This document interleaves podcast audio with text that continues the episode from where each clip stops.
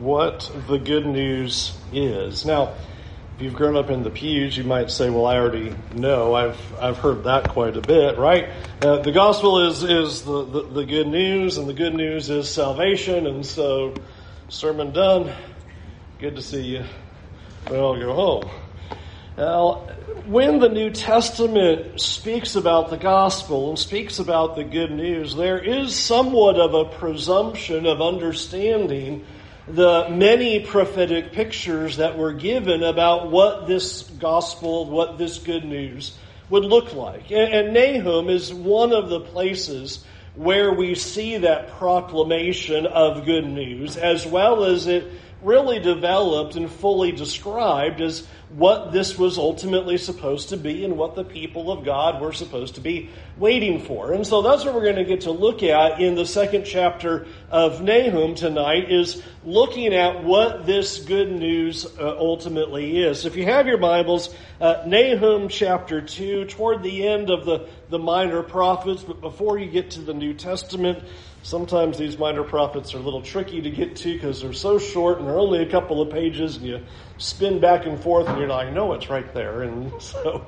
uh, Nahum is one of those, and especially Nahum is one that we often don't get to spend a lot of time in, and it is certainly uh, a beautiful prophecy. I want to begin though uh, before we look at chapter two is uh, and chapter 1 and verse 15, I think, really does belong with chapter 2. And you might have noted last week that I left off verse 15 because I think it connects here much better than it does in chapter 1. In fact, in the Hebrew scriptures, they make their chapter break there at verse 15 and connect it to chapter 2.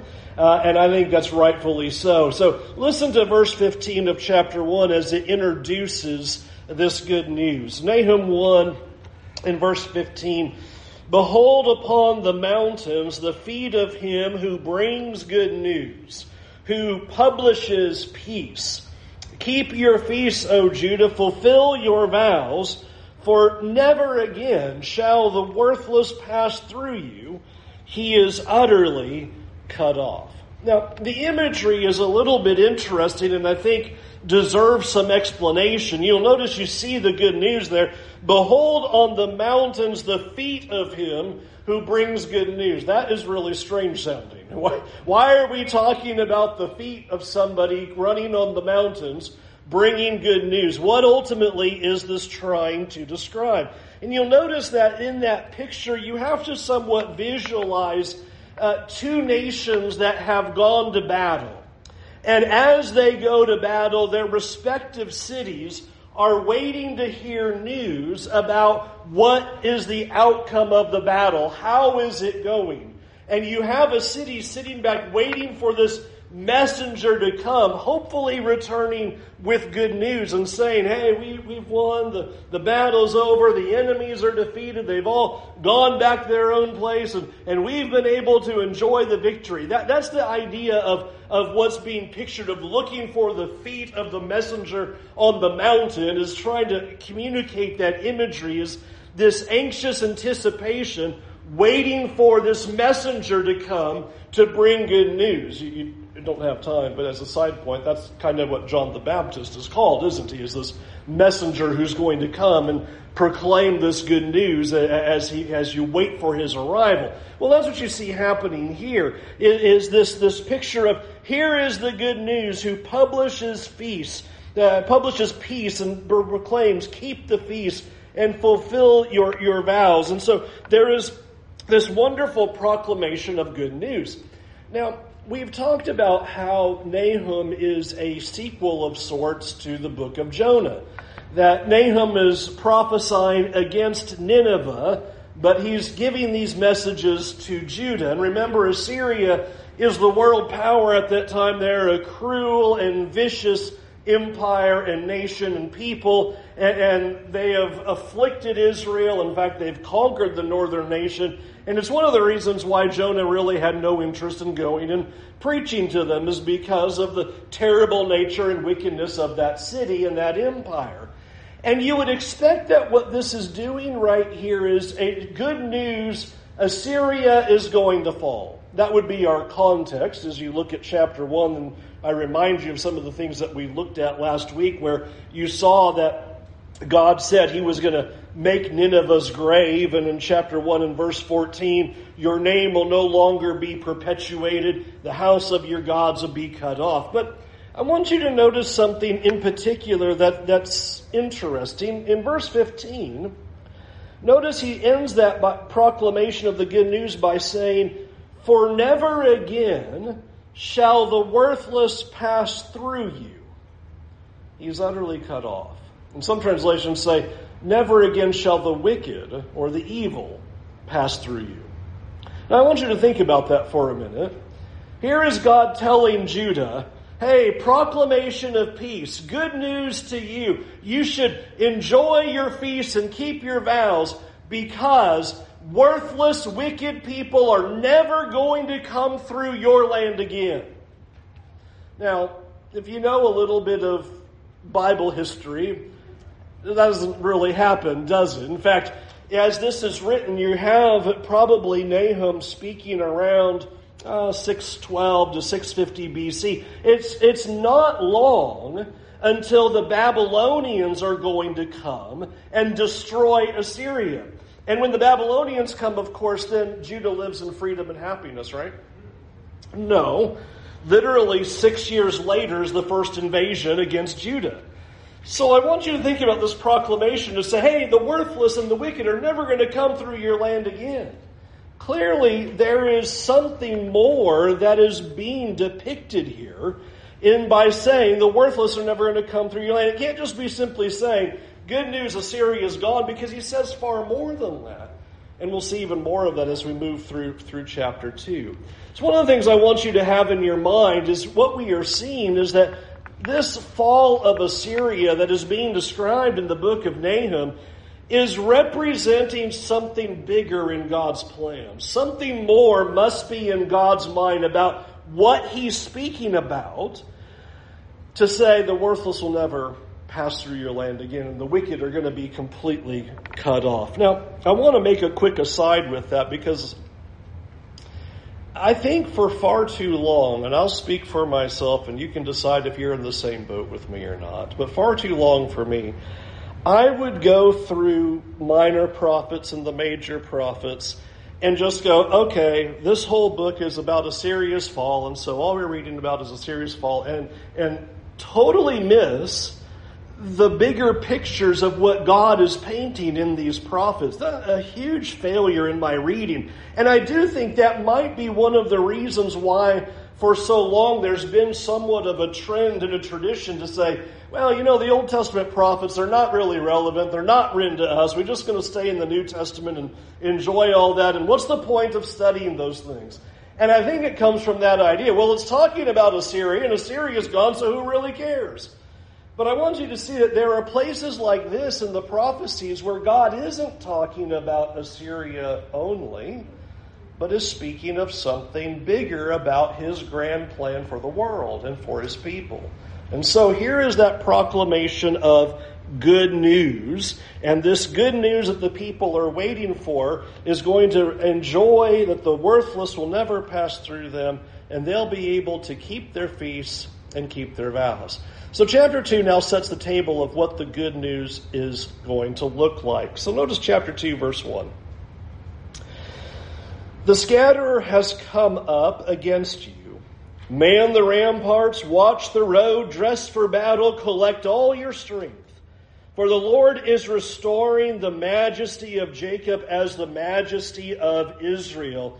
For plunderers have plundered them and ruined their branches. So start with that first picture is I want you to notice that there is a picture of restoration. And again, I want you to think about the words of verse 2 to say that the Lord is restoring the majesty of Israel.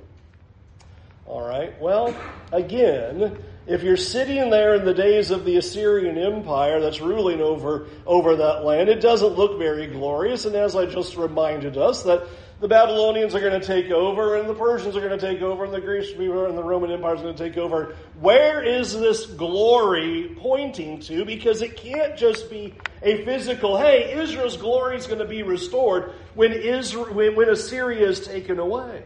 It's looking for something bigger and looking for something more. And I want you to notice one of the pictures that's given here. Verse, verse 1 of chapter 2 The scatterer has come up against you. Now, listen to what God tells for these Assyrians to do. Man the ramparts, watch the road, dress for battle, collect all your strength. And there almost needs to be a parenthesis there because it's not going to matter. Hey, Nineveh, go ahead and get ready. Go ahead and watch the roads and be looking out for the armies to come and, and, and dress for battle and get all your strength together because it's not going to matter because verse 2, the Lord is going to restore the majesty of Jacob as the majesty of Israel, for plunderers have plundered them and ruined their branches. There is a picture that is being taught to the people of God that when you try to stand against God, you are not going to be able to stand at all. And he's using Assyria as the picture of that. The Assyrians are standing against God's people. They have oppressed them. They have attacked them. A cruel and violent nation. And here is God saying, I'm going to do something about that. And you can have the largest army and the strongest defenses, but when God comes against you, you are absolutely going to fail. And so this is this, this great picture, but I want you to see that that's the whole idea of how God works. This picture is not an anomaly.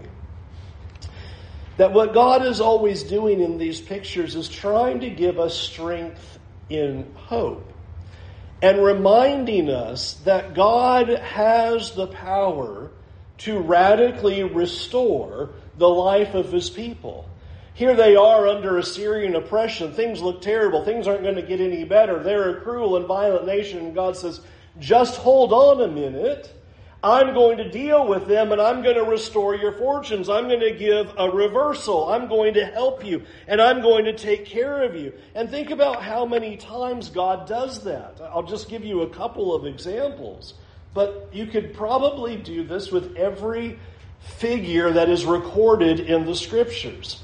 How about the life of Job? He loses everything and God loves to then restore.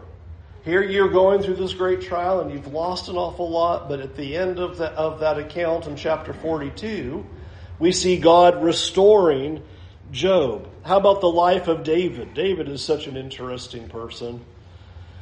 For this, this young man to be told, you're anointed as king over Israel, only to subsequently be chased all over the countryside by Saul and it doesn't look like you're going to be king. It looks like things are terrible. It looks like God's promises can't possibly come true. I thought I was supposed to be king, and I'm about to die out here. Saul's going to kill me, and yet, inevitably, God restores David to his place. And you can think about the life of Joseph.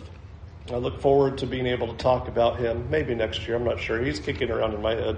Then we'll talk about him soon and study his life again the life of Joseph, restoration comes after 13 years of just absolute misery where God made a, a, promise through a vision to Joseph that your whole family is going to bow down to you. And then the very next scene is, hey, your brothers are trying to kill you. And when they can't kill you, they'll just sell you. And then they sell you and you go off into Egypt and then you're going to get falsely accused of crimes you didn't commit, only to be thrown in a dungeon, only to be forgotten by the people that you tried to help, only to finally come back around and then be elevated. God loves to restore. And that's what you're seeing pictured here as Assyria becomes symbolic of how God operates for his people is that he always brings restoration, but restoration is never immediate. And this is usually our challenge. Our challenge is that with restoration, we want restoration now, right? If I'm, if I'm Job, okay, I've lost everything, so chapter 42 needs to happen after chapter 2 right? I don't want chapters 3 to 41. I just need to have right on restore me. Or if I'm David and here I am running for my life, then surely God is going to restore me immediately and not allow it to be years and years to go by until Saul is finally dead. Or if I'm Joseph and I think, okay, my brothers threw me in the pit, surely tomorrow I'm going to get my upper hand over them and not have to go all the way to Egypt or into a dungeon or in all of those things. But this is always the way God operates. Listen to how Isaiah said this. Isaiah 40 and verse 28 as he opens his section of comfort. Have you not known? Have you not heard? The Lord is the everlasting God, the creator of the ends of the earth. He does not faint or grow weary. Uh, I'll just settle on that for a minute. In all of his doings and all of his dealings with people, there's not a moment where he goes, you know, I'm kind of tired. I need to take a break. I need to take a rest, and I'll get back to this whole crazy world tomorrow. He does not faint or grow weary. His understanding is unsearchable. He gives power to the faint, and to him who has no might, he increases strength. Even youth shall faint and be weary, and young men shall fall exhausted. Notice, if you try to rely on your own strength, even if you're young, you're a strapping young man, you got the world by the tail, right? That's what he's describing here. He says, you're ultimately going to faint. You're going to be weary. You're going to become exhausted. Well, listen to what he says. But they who wait for the Lord shall renew their strength. They shall mount up with wings like eagles. They shall run and not be weary. They shall walk and not faint. Now, there's a key in here. Notice he's describing, they will mount up with their wings like eagles. They will run and not be weary. They will walk and not faint. Who are the people who are not going to become weary? Who are the people who are going to be strengthened? They who wait for the Lord. The good news is God restores, but you have to wait for that restoration. The good news is God will act for his people, but you're going to have to wait for that restoration and wait for that reversal. That that time is coming because that is how God operates. If you were here this morning, click in everything we talked about with the storm. You got to go through the storm, and when you come out on the other side, there's your restoration waiting for you. That God is going to give you the strength that you need. And so you're getting that picture here with Nahum. The scatterers come against you. And so it doesn't matter if Assyria gathers all of its strength. The Lord is going to fight for his people and restore the majesty of Israel. And he's going to ruin this nation because judgment is finally coming upon them. And that's the rest of the picture of chapter 2 is this good news of God bringing due judgment. Listen to the picture in verse 3. Nahum 2 verse 3. The shield of his mighty men is red. His soldiers are clothed in scarlet. The chariots come with flashing metal. On the day he musters them, the cypress spears are brandished. The chariots race madly through the streets. They rush to and fro through the squares. They gleam like torches. They dart like lightning. He remembers his officers as they stumble as they go. They hasten to the wall. The siege tower is set up. The river gates are open and the palace melts away. Its mistress is stripped. She's carried off and her slave girls are lamenting, moaning like doves and beating their breasts.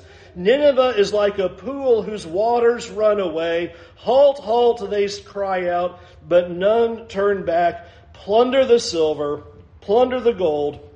There is no end of the treasure or of the wealth of all the precious things. Desolate, desolation and ruin, hearts melt and knees tremble, anguish in all the loins, all faces grow pale. Where is the lion's den, the feeding place of the young lions, where the lion and the lioness went, where his cubs were and none to disturb? The lion tore enough for his cubs and strangled prey for his lionesses. He filled his cave with prey and his dens with torn flesh. All right, lots of imagery. Brother, then go, what in the world is he talking about right here? Some really amazing pictures, though, are being driven at here. And in verses 3 through 7, you just are supposed to kind of visualize the chaos. Here is this great city, powerful Nineveh, ruler over the world at that time. And he says, here's how it's all going to go for it, for Nineveh. They're going to be running around like mad when all of this happens. Verse 4, the chariots racing madly through the streets, rushing to and fro in, the, in the squares. Verses 5 and 6 are doing the same thing. People are running around. The officers are stumbling as they're going. There's just a chaotic scene as they try to get ready as they're going to fall in, in, in battle because God is coming against them and they are going to lose. One of the vivid imageries that was my favorite of is in verse 8. Nineveh is like a pool whose waters run away. It's like this imagery of like um, either if you wanted to think of a swimming pool or think of a drain like in a bathtub or a shower, and you're watching the water just run away. Is there anything that you can possibly do to catch that water to stop it from going all down the drain? And that's what notice the picture is given there in, in verse 8. They're crying out, stop. Imagine yelling to the water, stop, don't go down the drain. and it's not going to stop. Because the picture is Nineveh's glory and Nineveh's power are, are never going to return. There's a play on words here, though, play on pictures. In Isaiah chapter 8, Assyria was depicted as the overwhelming flood who was going to come against Israel and come against the world. And now here is God saying, now he's going to fade down the drain. he said, here you are as this great powerful flood, and now you're just going to, and everybody's going to say, stop, water, stop, and it's not going to matter because the water's going to recede and go away. Same thing is being pictured in verses 10 through 12. It's a reversal image. The, the hunter is becoming the hunted. It is really interesting that you have this description about lions. I really thought about throwing up some of the images uh, of Assyria on there, but I felt like it would take up too much time. But the, the Assyrians describe themselves and depict themselves as these mighty lions who had conquered the world, and they would even go out on lion hunts to try to show how powerful they are and how they've been able to conquer everywhere. And there there's reliefs of their walls that show all that and how they were able to do that. And notice the, the picture here is so where is the lion's den now? You thought you were so great and so powerful that you were the top of the food chain and you were the greatest. And now the lion doesn't even have a lair anymore. You don't even have a place anymore because you've been completely cut off from, from the world because God has made his decree that he is going to destroy. What's the good news? Nobody's getting away with anything here. You know, with all the wickedness of what Assyria would have been at that time, and all their cruelty and wickedness, and we'll talk about more about that, Lord willing, next week, because chapter 3 really depicts what they did.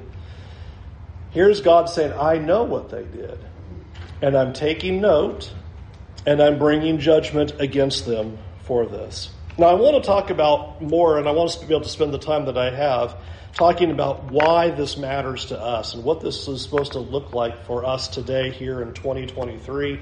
So here's this prophecy that's nearly 3,000 or, oh, oh, well, 2,600 years old. You know, what, what does this ultimately mean for us?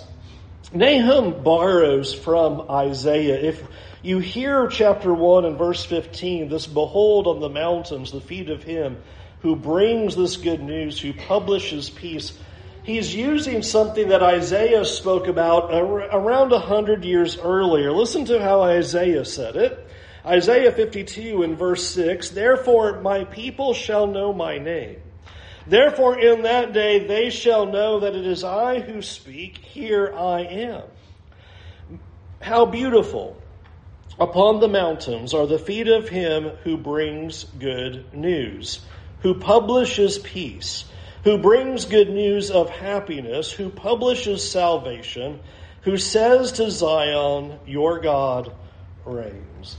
You'll notice there's a lot of similarities there to what Nahum says in chapter 1 and verse 15. There's really one primary distinction is that Isaiah states what the good news was when the messenger came back. And when the messenger is running back and saying, I've got good news for everybody, and everybody's waiting to hear, all right, well, what's the good news? Here's the good news. Your God reigns. And sometimes this is an important picture that gets missed about what the gospel is.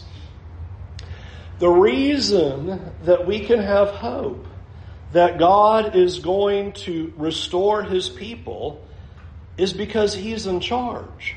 Your God reigns. The reason we know that the worthless and the wicked will receive the rightful judgment for all the things that they have done is because God is in charge. And the good news message is, your God reigns. And the reason that you can wait for Him, like Isaiah says, that those who wait for the Lord are going to have their strength renewed and they will mount up with wings like eagles. And you say, well, how can I wait for that? Because you know the good news. You've heard this message. The good news is God is in charge. The good news is your God reigns. And to bring that today, when you watch the news and you think, man, the world is falling down and now there's things are terrible and it's just full of wickedness and evil and it's all falling to pieces and what's going on around here? You've heard the good news. Your God reigns. So your hope can be restored. And you don't have to worry about all the affairs that are going on in our country or other countries or around the world because you know you have heard the good news. And the good news is God reigns. In fact, what did Isaiah said? He does not grow weary. He does not grow faint. He does not go on vacation and need a break. He reigns. He's in charge. Now, I want to pull that forward to the New Testament because you might also note that Paul uses this too. Romans chapter 10 in verse 13. For everyone who calls on the name of the Lord will be saved. How then will they call on him in whom they have not believed? I, I love this section of questioning that Paul has. I, I, like backward logic, and this is this is one of those moments where you get to see this. Watch him work backward in, in this text. How will they call on him who have not believed, because everyone who calls on the name of the Lord will be saved. All right, so that requires faith, requires belief. Well, how are they going to be able to call on the Lord and be saved if they don't believe? And then the question again, well, how are they going to believe if they've never heard? And then he walks it backward again. Well, how are they going to hear unless someone is preaching. And then he walks it backward again. And how is anyone going to preach if someone is not sent? So he's just doing this logical walk. As everyone needs to call the name of the Lord to be saved, but how are they going to call if they don't believe? And if they, how are they going to believe if they don't hear? And how are they going to hear if someone doesn't preach? And if, how are they going to preach if someone doesn't go? And so he's asking all these questions, and then he starts drawing this conclusion. As it is written, and then notice he quotes Isaiah. How beautiful are the feet of those who preach the good news. But they have not all obeyed the gospel, for Isaiah says, Lord, who has believed what he has heard from us? So faith comes from hearing and hearing through the word of Christ. All right, let's break this down because the easy default here would be like, okay, so we all need to be the feet and go out on the mountains, but that's really not the point that, that he's getting at here. He's asking a really important question about what this message entails.